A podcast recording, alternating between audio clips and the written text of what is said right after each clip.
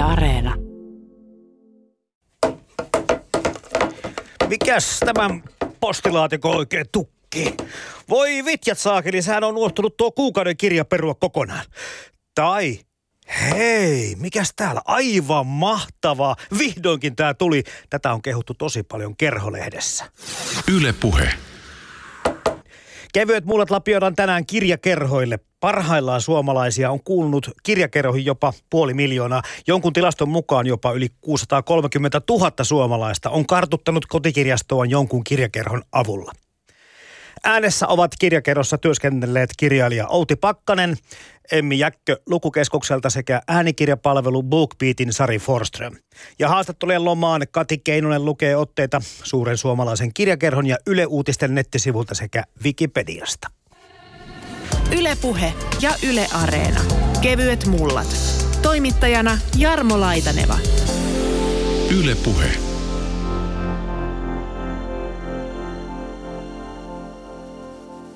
Tämä marraskuu Yle puheella ja kevyessä mullassa on siis kirjoihin ja kirjallisuuteen liittyvää. Tässä on nyt lukemiselle ja parille muullekin asialle laitettu jo vähän keveitä multia, mutta ei kovin paksua kerrosta olla lapioitu päälle, koska elättelemme edelleen toiveita siitä, että lukeminen kuuluu tulevaisuudessakin suomalaisten ykkösharrastuksiin. Tällä kertaa puhutaan kirjakerhoista ja tässä on nyt sitten vieraana Outi Pakkanen, sulla on aika pitkä ura no kirjailijana vielä pitempi, mutta oot kyllä aikamoisen päivätyön tehnyt myöskin kirjakerhojen puolella. Joo, se pitää paikkansa. Itse asiassa mun kirjailijan urani on vain yhden vuoden pitempi kuin kirjakerhoula. Mun, ura, mun ensimmäinen kirja ilmestyi vuonna 1973 ja suuren suomalaisen kirjakerhon mä menin 74.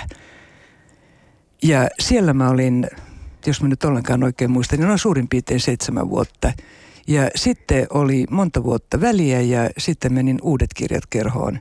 Ja siellä hurahti hyvänen aika 17 vuotta, kunnes mä sitten jäin niin sanotuksi vapaaksi taiteilijaksi, eli vapaaksi kirjailijaksi. No okei, okay, jos se nyt on vielä vuoden vain pidempi se kirjailijaura, niin se on sitten muutaman vuoden päästä paljon pidempi, koska sähän kirjoitat edelleen. Kyllä ja se on nyt jo. Nimenomaan. Joo, se on niin. nyt jo, koska Elikkä, siitä on kymmenen vuotta, yli kymmenen niin. vuotta, kun mä lähdin sieltä. Ja nyt, nyt mietitään sitä, että, että hetkinen, dekkarata on syntynyt lähemmäs 30 aika tarkkaan, ei ihan 30, 27, mutta mulla on tavoite 30. No niin. mun, mun täytyy saada 30 täyteen. Kyllä mä sittenkin varmasti jatkan vielä, mutta se on semmoinen, se vaan on semmoinen tavoite, jonka mä, rima, jonka mä itselleni asettanut, että 30, se on kiva luku.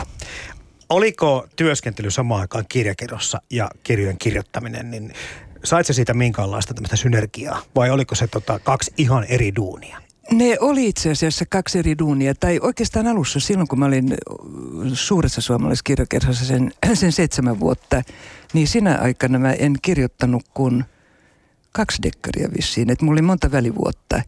Ja mä rupesin varsinaisesti suurin piirtein niin kuin vuosi per kirja niin kirjoittamaan vasta joskus 90-luvun alussa. Ja silloin mä olin jo uudet kirjat kerhossa. Ja tämä on hyvä kysymys, kun mä oikein mietin, että, että, että miten, miten se toimi sitten se se työntekeminen ja kirjojen parissa työntekeminen ja oma kirjoittaminen. Että kyllä se oli, ilmeisesti mä pystyn aika hyvin sitten niin kuin sulkemaan toisen pois toisesta. Että et, et, et kun mä olin päätoimisesti töissä ihan siis koko päivä tässä oikeistoissa, niin kuin mä oon aina sanonut, niin mä kirjoitin iltaisin ja viikonloppuisin. Ja mulla oli kaksi tai kolme semmoista kuukauden tai kahden virkavapaata siinä välissä. Mutta taas toisaalta voi ajatella niin, että tietysti ruokkikin toisiaan nämä. Niinpä niin. Mm, joo. E- eli onko se osa syy tällä kirjakerhossa työskentelyllä sillä, että susta on tullut näinkin tuottelias kirjailija? Ei. Ei, ei, ei. Se ei kyllä todellakaan liity siihen, että mä oon, mä oon jotenkin ilmeisesti niin, niin hidas. Mä oon muuten nopea, mutta mä oon tässä kirjoittamisessa, siis siinä mä oon ollut hidas ennen kuin mä löysin oman ääneni ja oman rytmini. Ja, ja tajusin niin kuin sen, että minkä tyyppisiä dekreitä mä haluan kirjoittaa, niin sillä ei ollut kyllä, ei tietoisesti ainakaan, mutta totta kai se, että kun koko ajan oli kirjan kanssa parissa, joutui lukemaan valta, joutui lukemaan nimenomaan, kun piti valita kuukauden kirjoja ja vaihtoehtokirjoja, ylipäätään koko tätä repertuaria kirjakerhoa. Mä olin päätoimittaja, siis toimitin lehteä. Mä menin alun perin suuren suomalaisen kirjakerhon markkinointipäälliköksi, mutta sitten mä koko ajan kyttäsin, että mä haluan toimittaa lehteä. Ja sitten kun sen lehden toimittaja lähti, niin sitten mä heti ilmoitan, että minä haluan sinne. Kirjakerhot ovat olleet pääsääntöisesti kirjakustantajien ylläpitämiä. Niiden etuja ovat kirjakauppoja halvemmat hinnat sekä kotiin kuljetus. Monipuolisen valikoiman lisäksi yksi kirjakerhon tärkeimmistä toiminta-ajatuksista on ollut asiakkaille kirjojen suosittelu. Tänä päivänä suosittelua hoitavat etenkin kirjablokkarit sä luit paljon. Sä olit myöskin niin kuin tietoinen siitä, mitä maailmalla liikkuu, minkälaisia kirjoja lähetetään ja valitaan kuukauden kirjoja. Niin vaikuttiko se kenties sitten se on kirjoittamiseen? Kyllä se vaikutti varmasti kirjoittamiseen sillä tavalla, että kun koko ajan pyöritti siis lukija, luki tekstejä, käsikirjoituksia ja, ja surkeita käännöksiä ja hirveän paljon joutui lukemaan ihan roskaa. Mutta kun se, se kuului siihen duuniin, että koska piti, piti valita tietysti niin tämmöisiä menestyneitä kuukauden kirjoja, niin kyllä se, siitä tuli varmasti jonkunnäköinen rutiini sitten, että, että jo, jotakin ajatuksia varmaan siirtyi omaan kirjoittamiseen, mutta mä en koskaan tehnyt sitä tietoisesti. Mutta totta kai kun pyörii kirjojen kanssa, niin tarttuu. Eihän sille voi olla immuuni, se on aivan selvä.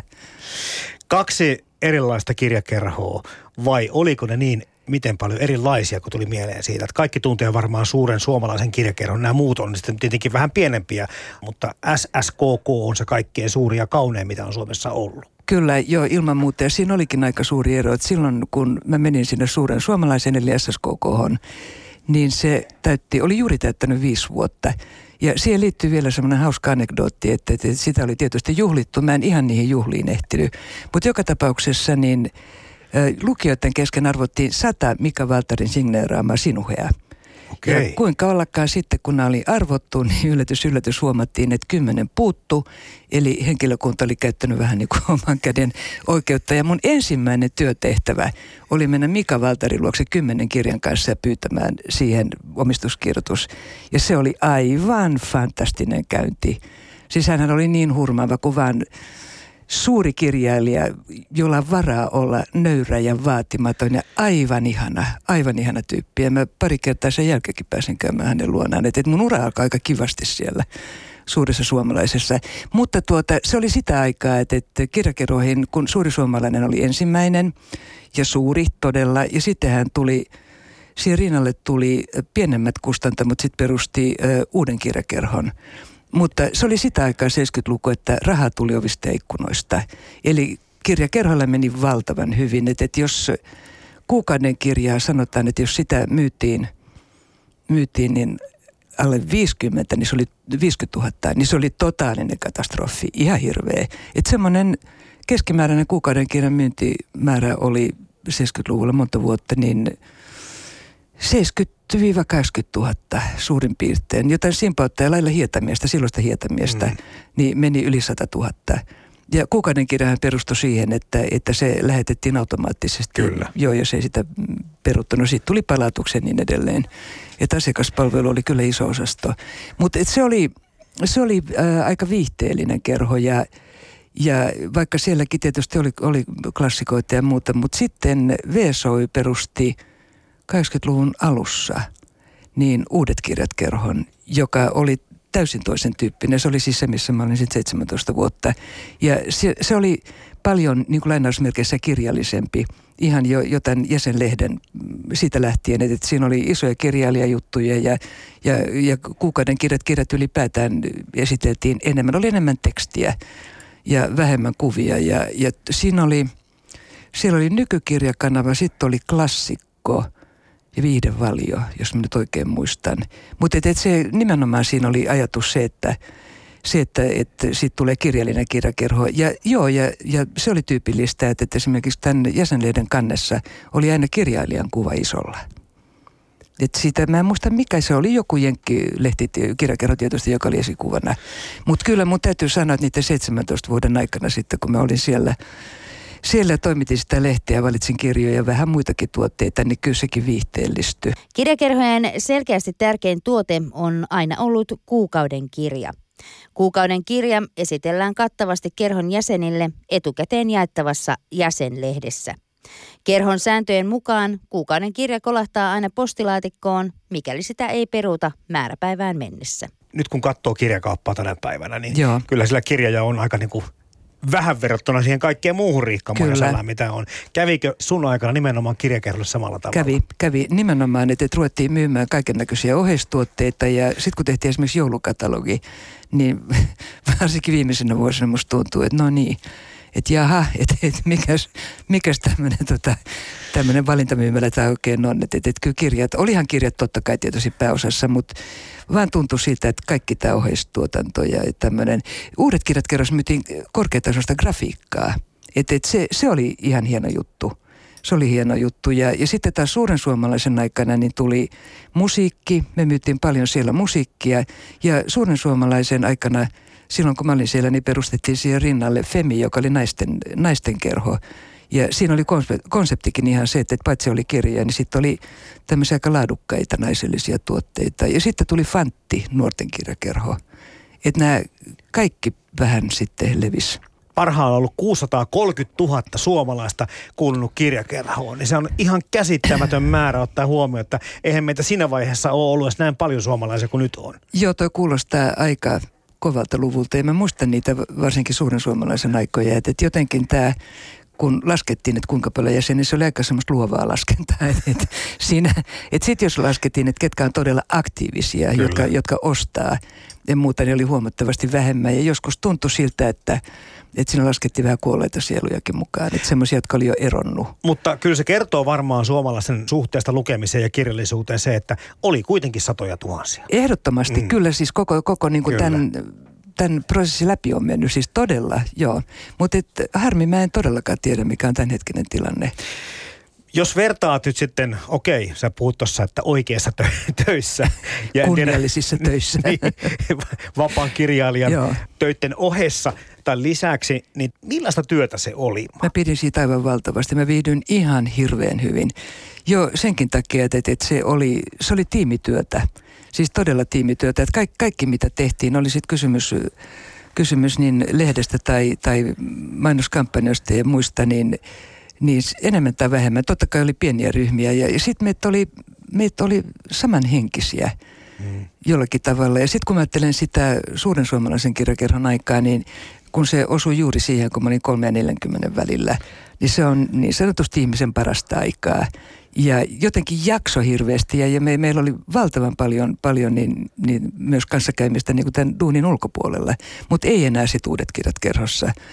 Ja se työ oli, se oli se, että sait olla tekemissä kirjojen kanssa. Kyllä. Ja mun, se, tämä mun täytyy kertoa, mun ihan ehdoton yksi tähtihetki oli, oli se, kun mä olin silloin uudet kirjat kerhossa ja, ja todella niin luin, luin ja valitsin sinne, sinne kirjoja ja mä sain sitten niin hyvin liuska pinon, hirveän huono printti, että tuskin, tuskin niin tota, näki mitä siinä luki. Se oli Kari Hotakaisen juoksuhaudan tie. Mä muistan, kun mä luin sen, niin mä lähdin juoksemaan pitkin käytäviä, että hei, tässä on Finlandia-palkinto, tästä tulee loistava, tämä on meidän kuukauden kirja, tämä on ihana. Se oli ihan siis semmoinen, että näitä tämmöisiä ihania te- hetkiä tulee. Ja sitten vähän toisen tyyppinen oli tämä Dan Brownin Da Vinci-koodi. Mm. Ja, ja tota, se tuli, meille se oli maailman menestys silloin ja, ja se oli, mä luin sen käännöksenä, raakakäännöksenä. Ja siinä tuli semmoinen reaktio, että, voi veljet, että tämä on ihan en nyt vitsi sanoa mitä, ja tämä tulee menemään kuin häkä. Et, et, et se oli taas niinku toisen tyyppinen. Minä, minä viitsin sanoa, että tota, se oli kyllä niin huonosti kirjoitettu mun mielestä. Aivan järkyttävää. Että, tota, ja, mutta se, se, totta kai se kulttuurinen viitekehys on siinä ihan käsittämättömän kiinnostava. On. Että se on kiinnostavasta maailmasta kerrottu, kyllä. mutta huonolla tavalla kerrottu. Huonolla tavalla. Juuri se on näin. hienoa, kun tie, tiedettiin ja taidetta popularisoidaan, mutta se pitää tehdä tyylikkäästi. joo, mutta se uppos silti. Kyllä, joo, ja et kyllä siinä niin kuin nenä, haju, kirjallinen hajuaisti kyllä kehittyä, että, että aika tarkkaan osasi ennustaa, että, että mikä menee ja mikä ei. Yle Puhe. Emmi Jäkkö Lukukeskukselta, sä oot myöskin työskennellyt nykyisen toimesi ja muiden duuniesi lisäksi kirjakerrossa. Millaista työtä toi kirjakerrossa työskentely oli? No se oli kyllä tosi, tosi hienoa aikaa. Mä olin kuusi vuotta suuren suomalaisen kirjakerhon toimituspäällikkönä ja, ja esittelin kuukauden kirjoja suomalaisille – siis joka kuukausi piti lukea vähintään yksi uusi kirja ja sitten ää, löytää joku semmoinen näkökulma, jolla joku niistä meidän jäsenistä voisi tunnistaa sen kirjan omakseen. Kuukauden kirja tai taisi olla vähän niin kuin teemana muillekin kirjakerhoilla. Miten se valittiin? No oikeastaan kirjakerhon koko toimintalogiikkahan perustuu nimenomaan tähän kuukauden kirjaan. Eli, eli ajatus on se, että, että joka kuukausi kotiin lähetetään kirja, joka on etukäteen esitelty tässä jäsenlehdessä. Ja jos se ei kiinnosta, niin sitten se voi peruuttaa. Jos se ei tee mitään, niin sitten kotiin kolahtaa uusi kirja joka kuukausi.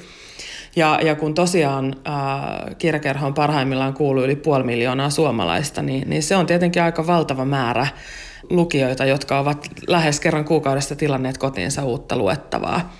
Kuukauden kirjat valittiin yhteistyössä kustantajien kanssa ja aika tiukan seulan kirja, kirja joutui läpäisemään ennen kuin se kuukauden kirjaksi pääsi. Ja siinä tietysti ajateltiin sitä, että miten ne sopii tälle suurelle massalle, joka, joka, joka kirjakerhoon kuuluu, mutta sitten toisaalta myös niin, että ne kirjat olisi olis myös vähän yllättäviä ja uudenlaisiakin. Että aika laidasta laitaan näitä kuukauden kirjoja on, on suomalaisille vuosien varrella tarjottu. Hei, tuo tiukka seula kiinnostaa. Totta kai se, semmoinen, että se uppoo mahdollisimman laajaan porukkaan, niin on niin kuin aika tärkeäkin juttu. Mutta tuliko semmoisia joskus kuukauden kirjoja, joista ihmiset oli sitten vähän, että häh, mikä tämä olikaan? No sellaista mä en varsinaisesti muista, että koskaan olisi tapahtunut. Ja tietenkin kirjakerhossa, kun monet oli jäseniä todella pitkään, niin aika hyvin sit pystyttiin myös tietämään, että tämä tietty porukka ehkä tykkää ennemmin dekkareista kuin tästä vaikkapa historiallisesta romaanista. Ja sitten saattokin olla, että toiselle porukalle tarjottiin toista kuukauden kirjaa kuin toiselle, koska heistä oli aika paljon tietoa olemassa. Ja monet oli olleet alusta saakka kirjakerhon jäseniä. Tulee mieleen tällaisia yksittäisiä anekdootteja. Yksi rouva kertoo, että hän aikoo olla kirjakerhon jäsen niin kauan, että kuukauden kirjat – kiertää makuuhuoneessa katonrajassa olevan hyllyn kokonaan ympäri ennen kuin hän alkaa sit alusta lukemaan niitä. Ja toinen nuori mies, jonka kohtasin jossain lukijamatkalla, sanoi, että äiti on opettanut, että elämässä pitää kuulua kirkkoon ja kirjakerhoon. Tuossa tota sunkin työssä Miekkä, niin on aika paljon vartijana, eli kuukauden kirjan valinnalla ohjaillaan myöskin suomalaisten lukutottumuksia. Toki ja sen takia siinä tehtiinkin yhteistyötä laajalla porukalla, että, et, että siinä, siinä tosiaan mietittiin jo paljon etukäteen sitä, että minkälaisia kirjoja valitaan. Tietenkin se riippui myös siitä, että mitä kirjoja kustantajan valikoimiin on tulossa, mutta että kyllähän se on myös sellainen... Ää, niin kuin varmaan ollut historian saatossa monelle uudelle kirjailijalle myös se väylä suomalaisten lukijoiden mm. luokse, että se jäsenlehti, jota, jota välillä luettiin aika tarkkaankin ja, ja tiukkaa palautetta tuli pilkkuvirheistä ja muista kirjoitusvirheistä ja aika moni nimenomaan palautetta antaessaan kommentoi, että uskomatonta, että tämmöisessä kirjallisuuslehdessä on tällaisia virheitä.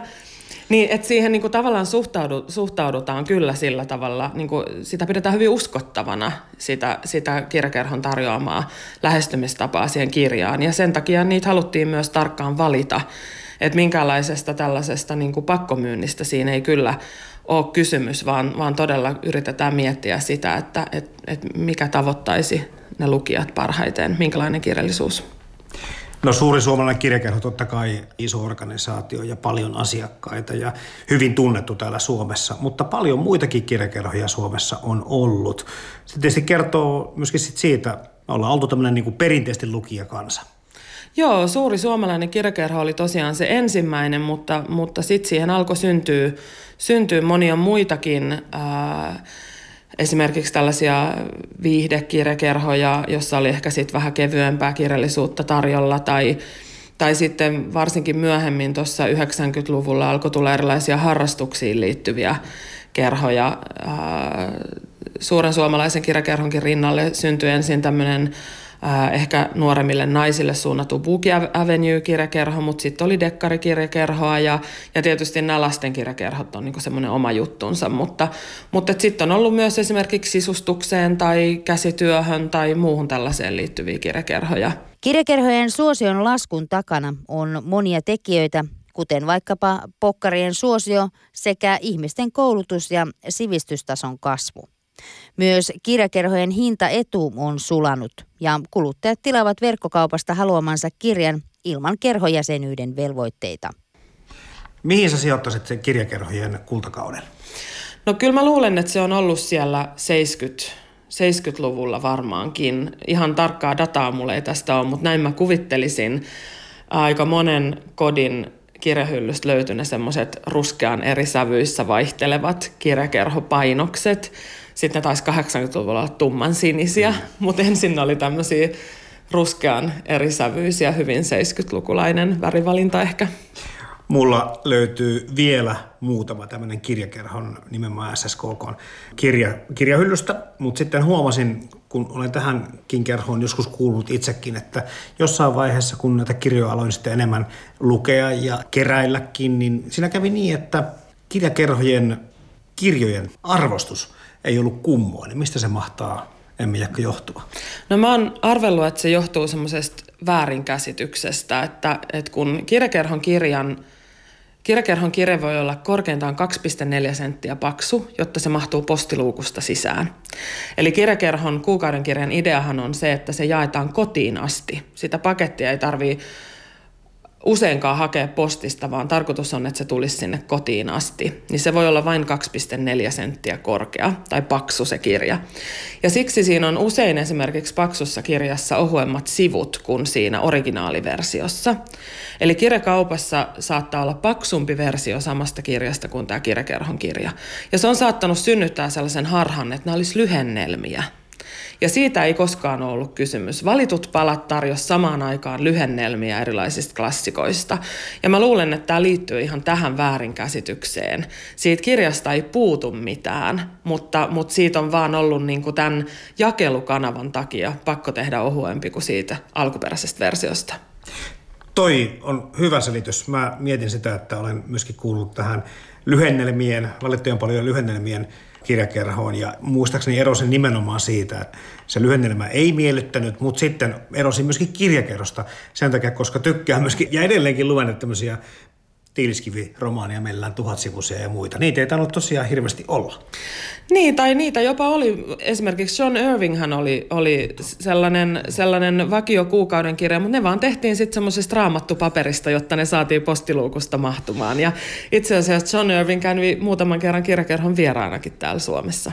Mutta olisiko se ohut paperikin vaikuttanut sit siihen maineeseen? Se voi olla, että siinä ei ole ehkä sitten kunnolla, kunnolla saatu välitettyä sitä syytä, että, että miksi nämä kirjat on, on erilaisia. Että, että monet sitten taas toisaalta kiitti siitä, että ne on helpompi ottaa matkalle mukaan, kun ne ei ole sellaisia tiiliskiviä. Tai, tai sitten esimerkiksi Sinuhe Egyptiläinen joskus oli kuukauden kirjana niin, että siitä se jaettiin kahteen osaan ja ne oli pakattu vierekkäin sinne laatikkoon niin, että, että se laatikon paksuus ei taas sit ollut liikaa tähän kotijakeluun jakeluun. Että tällaisia käytännöllisiä puolia sitten hyödynnettiin. No nyt kirjakerrat ovat todellakin menettäneet suosiotaan Suomessa. Niiden toiminta on aika, aika marginaalista ehkä Suomessa. Näetkö emme jäkkö lukukeskukselta, että kirjakerralla voitaisiin jollakin eri konstella houkutella suomalaisia uudestaan lukemisen pariin? Niin, ei varmaan ihan semmoisella samanlaisella samanlaisella konseptilla, mutta oikeastaan nämä lukuaikapalvelut, vähän, niissä on vähän niin kuin samasta kysymys, että sillä kuukausimaksulla ää, saat luettavaksi se sit monenlaista kirjallisuutta. Mutta se, mihin mä uskoisin kirjakerhokonseptissa edelleen, on tämä suosittelu. Ja se, että joku todella kertoo aika syvällisestikin siitä kirjasta. Joka viidenteen suomalaiseen kotitalouteen meni lehti, jossa oli kahden aukeaman esittely – uutuuskirjasta, eli tästä kuukauden kirjasta. Ja sellaisen kokemuksen välittäminen on nykyään aika harvinaista, että me saataisiin oikeasti ihmisille esiteltyä niin laajasti uutuuskirjoja, että voisi kotisohvalla lukea niistä. Ja, ja se on varmaan se, mikä, mikä ehkä sitten voisi olla joku sellainen, jonka näihin lukuaikapalveluihinkin voisi tuoda, että miten siellä entistä paremmin voisi löytää itselleen sitä uutta luettavaa. Toki ehkä äänikirjan kuunteleminen on sille helpompaa, että voi kokeilla, että nappaako joku kirja. Mutta ylipäänsä tämä kirjallisuuden suosittelu on varmaan sellainen, sellainen seikka, johon voisi löytää vielä uusia keinoja. Ja mun mielestä siinä kohtaa kirjakerhoista olisi vielä paljon opittavaa. Niin, tuli mieleen noista äänikirjoista, että tämä suoratoisto, mikä on niin TV-sarjojen ja elokuvien puolet tullut, niin ihan samalla tavalla siellä sitten äänikirjoja kympillä kuukaudessa saat kuunnella tietyn verran tai kahdella kympillä. Et se on kyllä kova kilpailu taas, kun miettii, että minkälaisia kustannuksia puusta jalostetusta paperikirjoista joudutaan maksamaan. Kyllä, ja onhan siinä myös ekologinen näkökulma. Että, ja, ja siis monihan kokee, että tämä kuunteleminen ei ole itselle mieluisin tapa kuluttaa kirjallisuutta, mutta siellähän siis myös voi lukea sähkökirjoja, että, että se ei ole pelkkää, pelkästään, ei ole tarjolla äänikirjoja, että, että, että se on kyllä semmoinen tosi kiehtova uusi lukemisen kuluttamisen muoto. Yle Puhe. Mutta on kiinnostavaa, kun saat dekkaristi Oti Pakkanen itse, niin, niin minkälaista roolia itse muistan, kun on kuullut kanssa muutamakin kirjakerro, niin dekkarit ei siinä vaiheessa ollut niin kuin näkyvästi kirjakerrojen listoilla. Ei, se on ihan totta, joo. Joo, että meillä dekkari buumi varsinaisesti alkoi 90-luvun alussa joskus, siinä pikkuhiljaa. Että ei, ei semmoista, äh, kun mä mietin kotimaisia, siis Matti Joensuuta myytiin, Kyllä, myytiin joo. jo silloin. Joo, joo että et, et hän oli, siitä hänestä tiesi, että et, et ne menee. Mutta ei, ei ollut sillä tavalla, kun nyt on. Nyt tuntuu, että dekkareet tulee ihan joka tuutista. Että näin meidän kesken, kun kukaan ei tätä kuuntele, niin sanon, että mun mielestä dekkareet tulee aivan liikaa nykyisin. Tulee, taso on, on erittäin kirjava. No pää, jos ei kuuntele, niin pääasia, että lukevat. Joo, nimenomaan. Joo, mielellään hyviä dekkareita, hyviä kirjoja. Sä oot nähnyt tämän, tämän kirja-alan niin kuin muutokset nimenomaan aitiopaikalta sekä kirjailijana että kirjakerhon työntekijänä.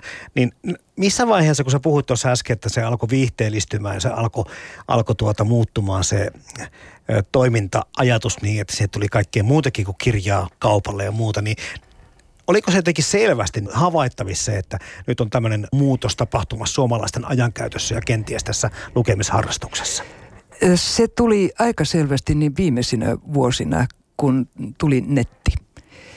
Joo, netti oli aivan ratkaiseva, se on, se on ihan, ihan selvä. Ja, ja tuota, pari viime vuotta, kun mä olin uudet kirjat kerrassa, niin meillä oli jo sitten omat nettisivut ja, ja, ja myytiin sitä kautta. Mutta sen, sen tiesi ilman muuta, että ei tämä kuolinisku tule kirjakerhoille olemaan, mutta et todella paha asia. Että et kun ajattelee tämänhetkistä tilannetta, niin sä voit tilata edullisesti kirjaa ihan mistä tahansa. Toi netti ja just tämä tämmöinen, että, että nettikauppoja on nykyään niin paljon. Ja kirjakerhojen kumminkin idea oli se, että sä sait sen sen 15-20 prosenttia vähän halvemmalla Joo, ja sitten sait sen postettuna Kotiin- nopeasti kotiin kotiin. Ja nyt nettikaupat tekee sen saman, eli se oli... Aivan niin. selvästi jo. Ja sitten kun ajattelet, että mitkä kaikki muut mediat ja, ja niin edelleen, niin kilpailee lukemisen kanssa. Kyllä, kyllä. kirjojen kanssa, että, että, että kyllähän tämä on hurja kilpailutilanne tällä hetkellä. Ja sitten muuten siihen viihteellisyyteen, niin siihen liittyy myös se, että, että jossakin, mä en osaa sanoa mistä se alkoi, mutta vähitellen vaan siis kirjallisuus, sekä kirjat että kirjailijat on, rupeaa olemaan brändättyjä. Et, et, et silloin kun me itse aloitin, niin mä, siis jos joku olisi sanonut mulle, että et, et, et, susta tulee joku brändi, niin että hei, että et, sehän on siis makkara. Mä olin mainostoimistossa töissä, niin siellä tehtiin brändejä, tehtiin tuotteista makkarasta ja jätskistä ja tämmöisistä. Mutta, mutta et ihan selkeästi niin nyt kirjallisuutta jo alun perinkin niin kuin suunnitellaan tuotteistetaan, brändätään, suunnitellaan tarkkaan. Et, et kun mä itse ajattelin, niin ei mulla ole mitään hajua, että et minkä, minkä tyyppisiä mun kirjoista tulee ja että et jatkanko mä ylipäätään edes dekkareilla ja, ja joku Anna Laine, joka on mun päähenkilö, niin en mä edes tajunnut, että hänestä vähitellen niin tuli brändi, kun joku sanoi mulle. Ja mä, mulla on vieläkin vähän semmoinen kaksi jakoinen suhtautuminen siihen, että, kyllä mä hyväksyn, että tämä on nykyaikaa ja me elämme, elämme brändiaikaa, että eihän sille mitään voi, mutta Mutta onko se sitä käynyt niin, että se brändäys, brändääminen sekä kirjailijan että kenties sitten sen kirjailijan luoman maailman ja päähenkilön ympärillä on vienyt sitten jotenkin niin kuin päähuomion pois sitä kirjallisuudellisuudesta, eli kaikkein tärkeimmästä asiasta, että se on niin kuin laadukasta ja hyvää ja samalla myöskin Jotenkin. henkeä kohottavaa ja sivistävää Kyllä. ja ajattelua parantavaa. Kyllä, Ja, joten, joo, jotenkin, jotenkin näin se vaan, tai siltä, siltä se ainakin tuntuu. Ja sitten kun mä ajattelen kirjailijan kannalta, mä itse tykkään, tykkään käydä puhumassa kirjoista ja tykkään esiintymistä ja niin edelleen. Mutta mä tiedän, että suurin osa kirjailijoista haluaisi vaan istua ja kirjoittaa kotona. Ja sitten muut hoitaisi markkinoinnin ja myynnin ja tämmöistä. Mutta oli vaikka kuinka estynyt kirjailija nykyisin, niin, niin se on vain mentävä messuille sitten esiinnyttävä siellä, kierrättävä kirjakauppoja, kirjastoja ja tämmöistä. Ja, no kirjastokeikkoja on tehty varmaan aina ja ne onkin ihan, ne on edelleenkin kivoja. Suomessa on ollut kymmeniä eriteemaisia kirjakerhoja, joihin parhaimmillaan on kuulunut yli puoli miljoonaa jäsentä. Kirjakerhojen merkitystä suomalaisten lukuinnostuksen ylläpitäjänä kuvaa sekin, että kerhojen osuus Suomen kirjamyynnistä yksityisille asiakkaille oli pitkään merkittävä kymmenisen prosenttia voisiko se brändääminen sitten liittyä siihen, että kun nähtiin jossakin vaiheessa kehitys, että hetkinen, että kirjamyynti ei ole ihan entisellään tai kiinnostus ei ole ihan entisellään, että ruvettiin niin keksimään uusia tapoja myydä tätä kokonaisuutta kuluttajille. Ihan varmasti, aivan varmasti on vaikuttanut. Ja sitten ylipäätään jo se, että, että me eletään tämmöistä tuotteistettua aikaa ja että, että, että kaikki brändätään. Kaikki se No siinä on hyvät puolet tietysti, mutta et välillä todella niin miettiä, että et voi kun kirja saisi olla ihan vain kirja ja kirjailija saisi istua vaikka kammiossa ja kirjoittaa hyviä kirjoja.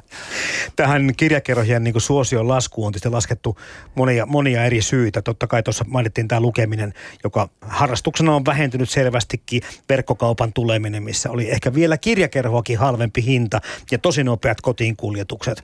Mutta sitten tosiaan tämmöinen niin individualismin ja, ja tämmöisen koulutustason nousun on sanottu vaikuttaneen sillä tavalla meidän käyttäytymiseen, että me haluamme itse enemmänkin niin kuin valita ja itse mm-hmm. niin kuin tehdä päätöksen, että me emme enää ole sillä tavalla, ei voi sanoa johdateltavissa, mutta kuitenkin se, se ei kelpaa meille samalla tavalla se muiden valitsema kuukauden kirja, vaan se pitää olla omissa aivoissa syntynyt oma ajatus, tai ainakin niin pitää luulla, että se on meidän oma Kyllä, joo, joo, ja tähän liittyy se, että tässä olikin jo muuten ero suuren suomalaisen kirjakerhon ja uudet kirjat kerhon välillä, että, että suuren suomalaisen kirjakerhon kuukauden kirja, niin, niin sehän, siinähän oli siis ei pelkästään leima, vaan siis painettiin, että tämä on kuukauden kirja. Ja sitten se painettiin, koska sen piti mahtua postiluukusta kotiin kannettuna, niin aika laihoja ei voi olla, saattoi olla ihan pientä pränttiä. Mutta nyt yritäpä kuule myydä jonnekin Divarin esimerkiksi. Kirja. Tämä on kiinnostavaa. Joo, kirja, Miksi niille niin on ei, mitään arvoa? Ei mitään, ei kerta kaikkiaan mitään. Mä nyt omakohtaisesti sen huomasin, kun mä oon raivaamassa omaa kirjastoa, niin, niin tämä antikvariaattityyppi, joka oli siellä heti katsotaan, että joo, ei. Mä oikeastaan olin pannut jo valmiiksi. Mä tuossa on kirjakerhon kirjat, että ne ei, ne ei, ei tota varmasti kelpaa. Mutta sitten kun uudet kirjat perustettiin, niin siinä oli yksi myyntimarkkinointivaltti oli se, että ne oli alkuperäisessä asussa – ja se, se oli ihan ehdoton valtti muuten silloin. Ja mä oon sitä mieltä, että se on, se oli nerokas keksintö suorastaan, että se on vieläkin. Mutta oliko se kustannussyy sitten alun perin siinä, että SSKK rupesi painamaan niin kuin oman näköistään kirjaa? Se oli, se oli tota, tietysti se, se lähti siitä, että, että kun, kun tämä alkuperäinen ajatus oli se, että, että pitää olla kotin kannettu, niin silloin sen, se ei saa olla liian Kyllä. paksu. Ja kyllä se oli tämmöistä bulkkiajattelua, että varmasti kustannussyistä ja, ja koko tuotanto oli, oli yksinkertaisen enemmän liukuhiina homma. Ja iso kirja, kun typistetään oikein niin postilaatikkoon mahtuvaksi, niin sivut voi olla aika ohuita, ne, paperin laatukaan ei ole ehkä siitä, niin. siitä tuli valtavasti palautetta asiakaspalveluun kaikkein eniten, että kun teillä on niin ohutta paperia, että näkyy melkein läpi. Tietysti se oli ohutta, kun sen piti, sen piti A mahtua sitten postilukusta, sitten B se ei saanut painaa myöskään. Mä en muista mikä se oli se painoraja. Et siinä oli hirveän tarkat rajat. Mutta kun Outi Pakkanen päästiin tuohon palautteeseen, millaista keskimäärin se palautusten mahtoi olla siellä? Minkälaisia asioita oli ihmisten tunnolla, kun ne lähestyi teitä?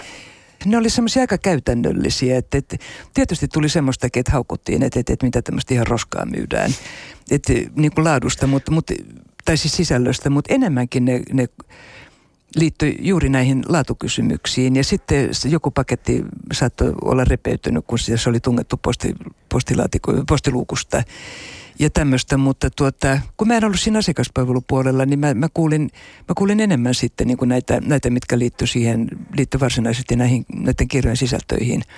Ja tietysti kun olin päätoimittaja, niin lehteen tuli sitten palautetta. Mm-hmm. Joskus kiitettiin, joskus haukuttiin ja, ja Tämmöistä tuttua. Eli keskimääräistä. Keskimääräistä, Joo. ei ole tavallista. Hyvä ja huono. Ja kyllä mä nyt kun ajattelet, että, luojan kiitos somea ei ollut silloin, että, että palaute voisi olla kyllä aivan toisenlaista ja olisikin ilman muuta. Jäsenmääriltään selvästi suurin kirjakerhomme on ollut suuri suomalainen kirjakerho.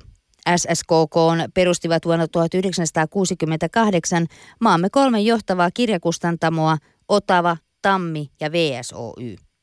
Tällä hetkellä yli 100 000 kirjan valikoiman lisäksi kerho myy muun muassa lahjatavaroita, sisustustuotteita ja koruja. Tutkitteko kummassakaan yrityksessä tai kirjakerrossa asiakkaita? Tiedettiinkö minkälaisia? Tied, erittäin, erittäin perusteellisesti. Että me tehtiin kummassakin kerhossa niin säännöllisesti niin lukijakunta tutkimusta ja tiedettiin ihan tarkkaan profiiliin, että, että sitten pystyttiinkin sitten kohdistamaan kun siis näiden kuukauden kirja, kirjan ohella niin muuta, muuta myyntiä, niin tiedettiin siis ikäjakauma ja, ja, ja sukupuoli ja, ja, ja ennen kaikkea niin maantieteellinen jakauma.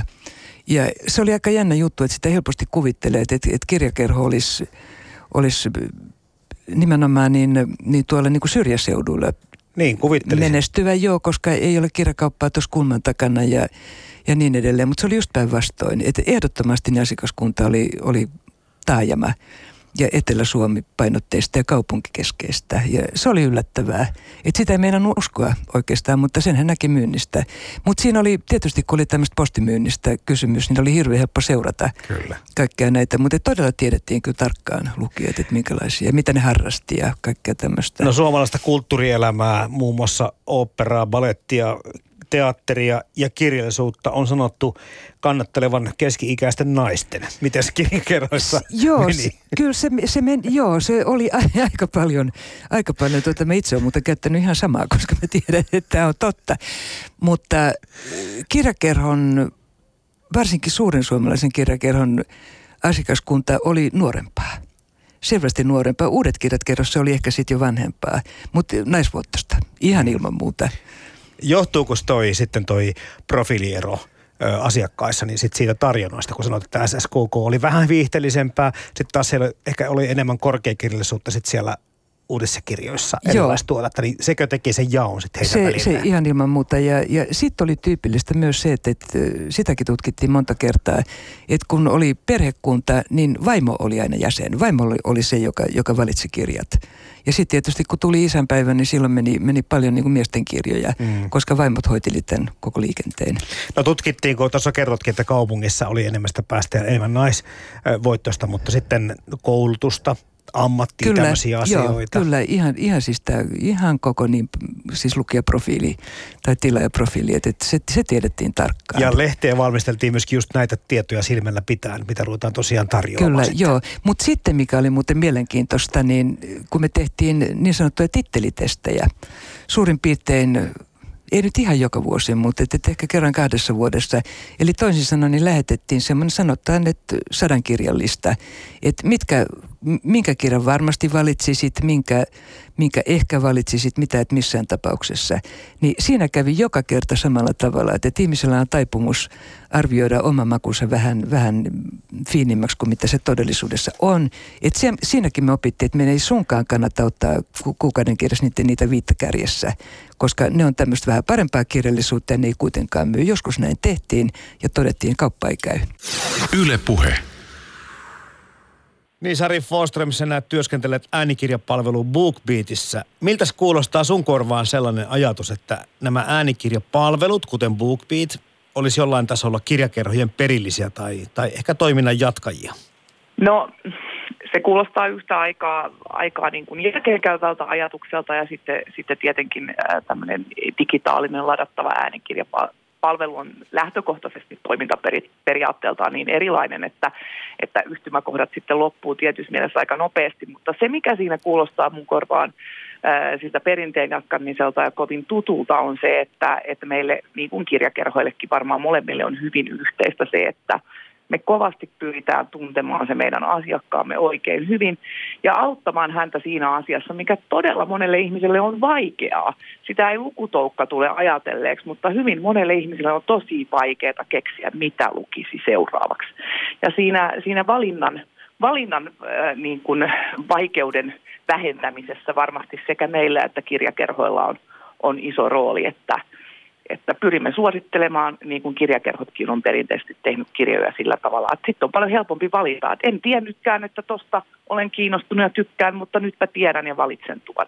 Tämän mä näen siinä yhteisenä tekijänä. No lievennetäänkö niin, että henkisen perinteen jatkaja?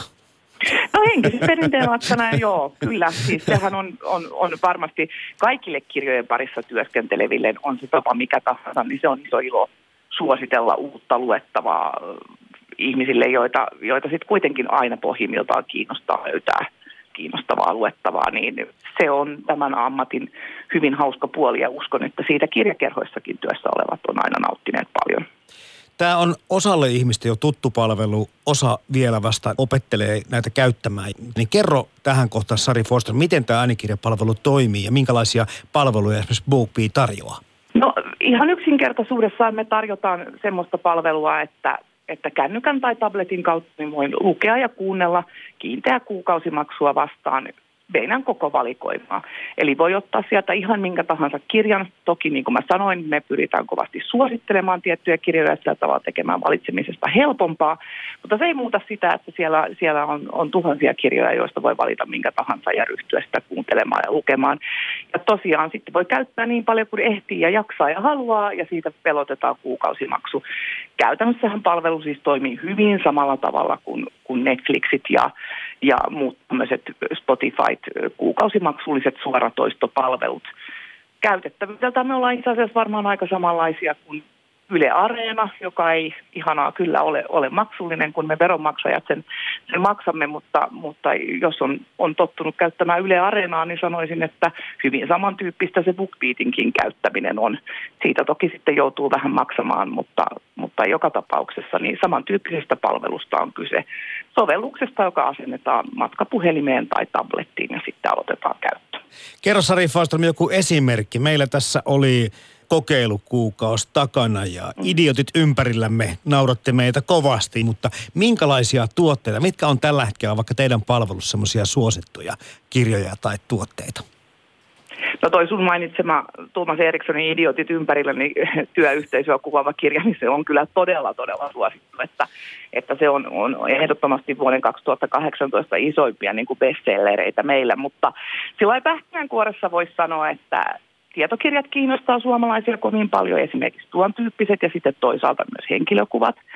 Toisaalta jos katsotaan ihan nimikkeiden määrää ja, ja kulutusta noin yleensä, niin kyllähän se niin on, että jännärit ja dekkarit on tosi tosi suosittuja, että meillä on paljon ihmisiä, jotka kuuntelee niitä paljon ja siellä on, on iso valikoima sitä, mutta ei se tietenkään kaikki kaikessa, jotkut kuuntelee paljon jännäreitä, sitten jotkut kuuntelee tietokirjoja ja romaaneja – klassikoitakin löytyy aika paljon, että et se tietysti tämmöisen digitaalisen palvelun iso etu on, että se valikoima on lähtökohtaisesti koko ajan tosi suuri ja sieltä voi valita vähän yhtä ja toista, mutta kyllä se on ihan selvä asia, että toisaalta tietokirjat ja toisaalta jännitys korostuu. Romaaneja, siis tämmöisiä niin sanottuja perinteisiä lukuromaaneja ja klassikkojakin menee aika paljon, mutta sillä puolella ainakin minun silmäni ehkä vähän enemmän vielä näkyy se, että ne on perinteisesti niitä lukijoiden kirjoja. Ja lukijoilla mä tarkoitan nyt tässä ehkä sitä, että, että halutaan lukea paperille painettua kirjaa ja lukea silmillä eikä niinkään kuunnella äänikirjana. Romanien tuntelumäärä kasvaa koko ajan, mutta, mutta tota, tietokirjoista ja jännäreistä, niin niistä ehkä usein aloitetaan. Äänikirjojen suosio on kasvanut viime vuosina, kun äänikirjoja tarjoavat sovellukset ovat lyöneet läpi. Äänikirjoja voi lainata ilmaiseksi kirjastoista tai kuunnella vaikkapa Yle Areenasta. Kaupalliset toimijat perivät tilaajiltaan kuukausimaksua, jonka jälkeen tilaaja saa lukea e-kirjoja ja kuunnella äänikirjoja rajattomasti älypuhelimellaan tai tabletillaan. No ekologisuus on varmasti asia, minkä tulevaisuudessa merkitsee, että ainakin sen pitäisi merkitä yhä enemmän ja enemmän. Millaista hiilijalanjälkeä e-kirjat ja äänikirjat jättävät sitten verrattuna paperisiin? No tämä on hirveän kiinnostava kysymys. Tätä mä yritin, yritin tuossa, kun sain tietää etukäteen, että kysyt tätä, niin vähän selvittää. Ja toistaiseksi en ole, itse törmännyt siihen, että tästä olisi mitään ihan varsinaista tutkimusta olemassa maailmanlaajuisesti. Toki varmasti kirja-ala sitä jossain määrin tutkinut, mutta en siis itse vielä tähän onnistunut osumaan. No sanoisin näin, että, että se on tietysti ihan selvä asia, että äänikirja syntyy su- suurin piirtein samantyyppisen prosessin tuloksena kuin se painettukin kirja, mutta sitten siitä jää se, se painettu tuote ja, ja sen aiheuttama hiili ja jalanjälki tietenkin jää pois, eli se ympäristövaikutus, mikä syntyy siitä painottamisesta ja siihen liittyvästä rahdista ja kuljettamisesta, niin se tietenkin jää pois. Et siinä mielessähän tämä tietyssä mielessä on, on, on ekologisempi vaihtoehto, mutta noin muutenhan toki on niin, että kun kustantamot nämä kirjat tuottaa, niin, niin eri formaattien niin kuin ympäristö jalanjälki niin kulkee aika pitkälle käsi kädessä, mutta se on tietysti totta, että tämmöisessä pilvipalvelun kautta toimimassa öö, palvelussa, niin, niin, niin tietyt tämmöiset aineelliset osat jää pois, että siinä mielessä toki äänikirja palvelun käyttöönottoa voi pitää myös ekologisena valintana. Onko Sari Forström BookBeatiltä tämä se suunta, kun puhutaan siitä, että mihin lukeminen ja kirja, kirjallisuusharrastus on kenties menossa? Tuo on tietysti todella iso kysymys ja, ja ennustaminen, erityisesti tulevaisuuden ennustaminen on aina vaikeaa, niin kuin kuluneesti sanotaan. Mä sanoisin kyllä, että, että mun oma tuntuma on siis tietysti ollut toimialalla aika pitkään jo ennen kuin tulin tähän äänikirjapuolelle töihin, niin mä mä uskon siihen, että se mitä tässä koko ajan on, on minun mielestä tapahtunut ja mun tuntuman mukaan tapahtunut on se, että lukeminen menee koko ajan monipuolisempaan suuntaan. Ja itse olen nähnyt aika vahvasti sen, että nämä formaatit tosi paljon tukee toisiaan. Mä kuulen koko ajan sitä, että ihmiset sanoo, että mä kuuntelin teiltä sen todella kiinnostavan äänikirjan se ja se. Ja sitten siinä oli kuitenkin niin paljon semmoisia poitteja, että sitten mä päätin, että mä hankin sen myös painettuna. Että tämä ei suinkaan mene niin, että, että nyt kun ihmiset sitten ikään kuin siirtyisi kuuntelemaan äänikirjoja, he ei enää lue muita formaatteja. Mä en usko siihen itse ollenkaan paljon enemmän mä uskon siihen, että, että kun me ollaan saatu niin kuin äänikirja ja, ja nämä digitaaliset formaatit mukaan tänne kirjallisuuden puolelle paljon vahvemmin niin kuin aikaisemmin, niin se ylipäätänsä raivaa tilaa kirjallisuudelle niin kuin isompana aiheena kaiken ihmisten kuluttamisen ja yhteiskunnallisen keskustelun omassa. Et itse kyllä näen niin, että kirjallisuuden kuluttaminen menee varmasti kaikin tavoin monipuolisempaan suuntaan ja toivon kovasti, että mekin osaltaan autetaan siinä, että kirjat ja kirjallisuus näkyy. Jos nyt jotain viholliskuvia haluaa maalata, en mielellään halua, mutta mä näen kyllä niin, että, että meidän suurimmat kilpailijat on, on ilman muuta nämä tämmöiset videoinen suoratoistopalvelut, YouTubeit ja, ja Netflixit ja HBOt, jotka toisinaan omalta osaltaan nekin tukee kirjallisuuden lukemista sillä, että, että monet nämä suositut sarjat ja tarinat perustuu kirjoihin. Mutta niin tai näin, niin, niin kyllä äänikirjapalvelu sitten kuitenkin paljon enemmän kulkee käsi kädessä näiden muiden kirjaformaattien kanssa ja pitää ylipäätään sitä kirjallisuuden lippua korkealla. Mutta se on tietysti totta, että, että lukemaan ryhtymisessä niin, niin nykyään tuntuu monille olevan yhä suurempi kynnys ja silloin kun kirjat tuodaan kännykkään, joka nykypäivänä varsinkin käytännössä kaikkien nuorempien ihmisten taskussa on, niin kyllä se siitä tiettyjä portaita välistä vie pois ja madaltaa sitä tarttumisen estettä. Yle puhe. Siinähän on kauhean suuri vastuu, jos miettii, että rupeaa niin satoja tuhansia tilaajia ja se pitäisi miellyttää mahdollisimman monta. Joo, prosessi meni tietysti niin, että no jos ajatellaan suurta suomalaista kirjakerhoa, niin sen omisti VSO, Tammi ja Otava. Kyllä. Eli kolme suurinta. Ja, ja tietysti siellä oli, me oltiin paljon tekemisissä näiden firmojen henkilökuntien kuntien kanssa ja sieltä tuli meille suosituksia. Ja aina kun, kun tuli, ennen, tai itse asiassa ennen kuin kirja, kirjaohjelma julkaistiin, niin pidettiin palavereja ja muuta, muuta että, että, että, että mitä, mitä valitaan sieltä. Ja sieltä tuli suosituksia ja sitten ennen kaikkea, niin kyllä meille niin kuin semmoinen nenä haju vaan kasvoi, että, että sen, sen vaan niin kuin tiesi, että tämä tulee menemään, tämä ei. Totta kai tuli floppeja, se niin. oli, se oli aivan ihan totta kai selvä. Mä muistan hyvin sen, kun, kun toi simpauttaja, Seppo Turusen simpauttaja tuli joskus 70-luvun puolessa välissä, niin sehän oli kiertänyt monen kustantajan kustantajan ennen kuin se, jo monta varmaan joka talon ennen kuin sitten jostain syystä sitten Ville Wiksten sen sitten otti Södikalle ja ja ne oli sitten Hannu Tarmion kanssa, niin sitten ne itse vielä tätä kertoo, niin pähkäili siinä, että, että no, että jos tätä nyt 5000 myy, myydään, niin hyvä on. Ja sitä meni kymmeniä tuhansia. Siis taisi olla ensimmäinen suuren suomalaisen kuukauden kirja, joka ylitti 100 000. Että aina ei voi tietää, että et joskus tulee yllätyksiä. Mutta sen lukeneena, niin sun ihan junnuna, niin tota voin sanoa, että en yhtään ihmettele. Se on käsittämättömän hieno teos edelleen. No niinhän se on. Mm. Se, on, se, on se on niin klassikko kuin ikinä voi kyllä, olla. Joo, se, kestää, se kestää aikaa vielä vaikka kuinka pitkään. Että minkälainen teidän toimituskunta sitten oli, kun te valitsitte kuukauden kirjaa? Montako ihmistä se oli vaikuttamassa, jos sä olit sitten se yli, joka sen päätti? No siis periaatteessa firma Pomo oli niin kuin yli, mutta kyllä mä, Okei. olin, kyllä mä, kyllä mä vaikutin paljon. Ei siinä ollut pa- paljonkaan vääntämistä. Et me, oltiin, me oltiin hyvin yksimielisiä. Et me, me oltiin, kun me nähtiin, että mikä menee ja mikä ei, niin ei siinä, ei mulle, mulle tule yhtään semmoista muistikuvaa, että, että olisi ollut hirveätä kädenvääntöä. Ja se oli sitten joskus semmoista, että tämä nyt on ihan pelkkää peetä, mutta meidän on pakko ottaa tämä, koska tämä tulee menemään. No entäs sitten, otettiinko se riskiä vai oliko se nimenomaan, että laskitte aina, että tämä, että se, totta kai se epäonnistuminen voi tulla, mutta etukäteen harkittuja riskejä ollenkaan? Kuukauden kirjan kohdalla ei kyllä, koska se oli niin päätuote ja koko se bisnes perustui siihen, niin ei siinä kyllä riskejä otettu. Että et siitä ne riskit sijoitettiin, sitten kun oli tämmöinen kuin kuukauden vaihtoehto, niin se sitten nostettiin suuremmalle ja se saattoi olla sitten vähän tämmöinen niin riskaabelimpi juttu. Oliko ne sitten kuitenkin aina kuukauden kirja, jotka niin näihin tämmöisiin suuriin kirjamyynteihin ylsivät? Vai tuliko sieltä jotain semmoisia yllättäviä hittituotteita, että lähdettiinkin tilaamaan jotakin tiettyä sotaa tai rauhaa tai Anna Kareniinaa niin kuin isoin joukoin tuolta ulkopuolelta? Kunhan oli vaan katalogissa kenties. Ei, ei. Päätuote oli aina se ja se iso liikevaihto pyöri juuri se sen pyöri, kuukauden. se pyöri siinä, Mm. se pyöri siinä, joo. joo. Ja sitten oli näitä vaihtoehtoja. Ja sitten tietysti niin sitä, sitä tiesi esimerkiksi sen, että, että kun tehtiin jäsenlehtiä ja että, ahaa, että, että nyt tässä olisi yksi sivu. No, siihen voi laittaa keittokirjoja tai käsityökirjoja, niin kauppa, kauppa käy. Et, et, oli sitten tämmöisiä niin kuin varmoja, että sitten niitä pantiin monta samalle sivulle. Puhuit tuossa aikaisemmin jo, että tota, sä oot ollut tosiaan kahdessa kirjakerhossa itse, mutta kun on ollut näitä nuorten ja sitten on olemassa tämmöisiä harrastusryhmiä ja Joo. taitaa olla kristillistä kirjakerhoa. On, että vaikka- niitä vaihtoehtoja on ollut aika paljon, niin ootko sä tutustunut näiden muiden toimintaan? Ootko sä niinku joutunut tekemään vertailua kenties oman työsi tai oman kirjakerhosi välillä ja katsonut, mitä tämä muu tarjota pitää sisällä? Kyllä mä, kyllä mä tietysti, niin silloin kun mä siellä olin töissä, niin, niin olin niin sanotusti kartalla, että, että mä katsoin, että aha, tämmöistä ja tämmöistä, mutta en, en mitenkään erityisesti.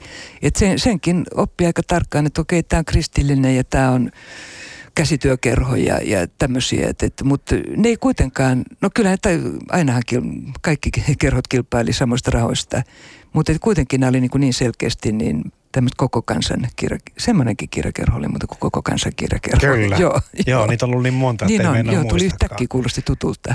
Perinteisten paperikirjojen rinnalle ovat nousseet vahvasti e-kirjat sekä äänikirjat. Ilmaisten palvelujen lisäksi kirjamarkkinoilla on ollut kaupallisia toimijoita, joista monet perustavat toimintansa jäsenyyteen, kuten kirjakerhot. Tutkimusten mukaan ihmiset ovat valmiita maksamaan kaikesta heitä itseään kiinnostavasta sisällöstä, mutta sen pitää olla helposti saatavissa missä ja milloin vain. No kirjakerhoon tämä ei enää liity, vaan siihen ehkä tuohon sun ammattioti että joudut katsoa tosiaan lähetä tätä muutosta, mikä on meidän yhteiskunnassa tapahtumassa. Oikeastaan kaikissa länsimaissa. Lukeminen on vähentynyt selkeästi ja, ja sitä ei oikeastaan uskalleta oikein tunnustakaan kaikissa piireissä. Kun lukeminen vähenee, lukutaito heikkenee ihmisillä ja siitä voi olla monenlaisia seuraamuksia. Ehkä maailmalla ollaan jotakin nähty jo, mutta mitä sä ajattelet tästä kokonaisuudesta? Se on pelottavaa, se, että lukutaito heikkenee. Se on pelottavaa, kun me ollaan varsinkin niin Suomea pidetty, että, me ollaan sivistysmaa ja me ollaan Islannin jälkeen lukevin, maailman lukevin kansainvälisesti. Ollaan ainakin oltu.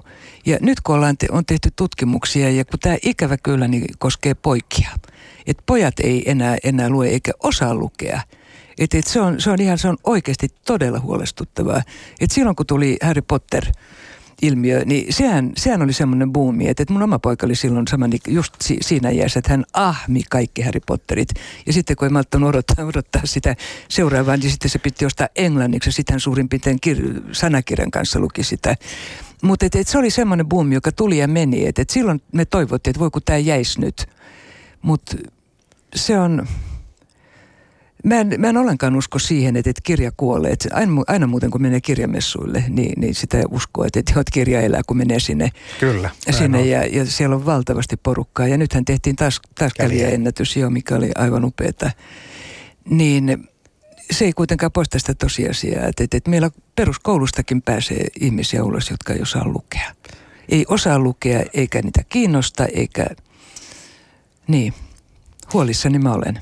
Mutta tämä ei ole kovin helppo yhtälö myöskään ratkaistavassa, kun miettii tätä, tätä, kun siinä vaiheessa, kun vaikka kirjakerrot alkoi innostus siihen liittymiseen laskea ja tuli tämä netti ja kaikki muu viihde ja, ja tämmöinen pelimaailma tähän kilpailemaan, niin eihän se tästä vähene tietenkään, vaan tulevaisuudessa kirjalla on entistä kapeampi se liikkumatila. Joo, ja pelimaailmahan nyt on ilman muuta se Kyllä. kaikista suurin uhka.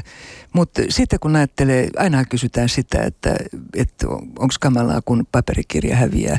Mä en usko siihen ollenkaan, että paperikirja häviää, mutta se, että, että on erilaisia alustoja, niin se on musta tärkeää että siinä oleellistahan vaan on tarina. Se, mistä kerrotaan, että se on ihan yksi haile, että lukeeko sen paperikirjasta, niin kuin meitä tietysti haluan, haluan paperikirjoina, vai kuunteleeko vai lukeeko, lukeeko sähköisesti tai ihan miten tahansa. Niin se, että tarina säilyy. Tarinat on kerrottu jo leirinuotiolta lähtien, niin en mä usko, että se mihinkään katoaa. Et se on pakko hyväksyä. Et, et kyllä mulla oli silloin, kun kun rupesi tulemaan ne kirjat ja muuta, niin mä olin vähän tyypillisesti semmoinen muutosvastarinta, että ei kiva. Mutta nythän Amerikassa kuulemma tällä hetkellä niin painetaan taas paperikirjoja enemmän kuin aikoihin. Et ehkä nämäkin menee sitten ja siellä jopa perustetaan kirjakauppoja. Ja tulihan meillekin hyvänä aika kolmikerroksinen kirjakauppa avasi Aleksilla viime viikolla ovensa, että, että, se tuntui kivalta. Ja ihan viime aikoina muuten kirjamyynnit on ollut pikkusen taas parempia kuin on, edellisenä vuonna. Pi- on pikkusen mm, nousussa, kyllä. kyllä. Joo, ja vaikka ei ole mitään semmoista... semmoista Selittävää niin, tekijää yksittäistä. Selittävä, ei niin. yksittäistä, niin kuin joskus on joku, joku joka, joka tota nostaa, no Harry Potterit esimerkiksi nosti kyllä. aikoinaan.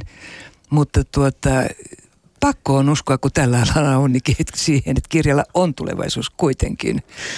Mutta kirjakerhon tulevaisuus, se on se toinen asia. Tässä on syitä lueteltu jonkin verran jo Outi Pakkana siihen, että, että miksi enää kuulua mihinkään kerhoon. Mutta taas toisaalta ihminen on kohtuullisen sosiaalinen olento ja jos joku keksii jonkun hienon idean, jonka ympärille pystytään joku maailman rakentamaan, niin periaatteessa mahdollista, että kirjakerhon tyyppisilläkin ratkaisulla vielä olisi tulevaisuutta. Se voi hyvinkin olla, että, että mehän nykyisin paljon puhutaan yhteisöllisyydestä, Kyllä. niin tähän kuuluu oikeastaan siihen samaan, että, että mä kuulun johonkin, kun mä kuulun kirjakerhoon, niin että tässä on samanhenkisiä ja muuta. Että, että kyllä siinä en mä usko ollenkaan, että, että kirjakerhot kuolee, mutta, mutta ne elää pienempää elämää hmm. varmaan jatkossa. Jos noita aikoja tässä nyt vähän kaipaillaan, niin, niin mitä Outi Pakkanen niistä ajoista, niistä työkokemuksista ja fiiliksistä, niin nostaisit tässä lopuksi, haastattelun lopuksi esille?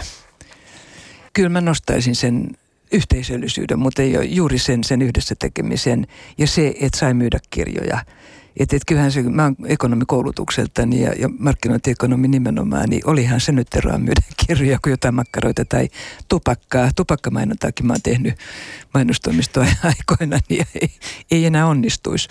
Mutta tuota, kyllä se on se, että sai, sai myydä kirjoja. Sit, ja sitten juuri tämmöiset onnistumiset, tämmöiset aha-elämät kuin joku Hotakaisen juoksuhaudan tie. Ja, ja se ei ole sunkaan ainoa. Että et se, että eli sitä. Ja sitten myös se, että on, on nähnyt koko tämän, tämän kirjakerrabisneksen ja koko kirjabisneksen niin muutoksen ja on, on saanut olla siinä mukana, niin kyllä se on valtava hienoa. Ja tavallaan mä nyt jatkan sitten omalla kirjoittamisella tätä samaa. Ja kolmatta kymmenettä dekkaria kohta pukkaa. Kyllä, ehdottomasti, ehdottomasti sitä kohti mennään. Ylepuhe ja Yle Areena. Kevyet mullat. Toimittajana Jarmo Laitaneva. Yle Puhe.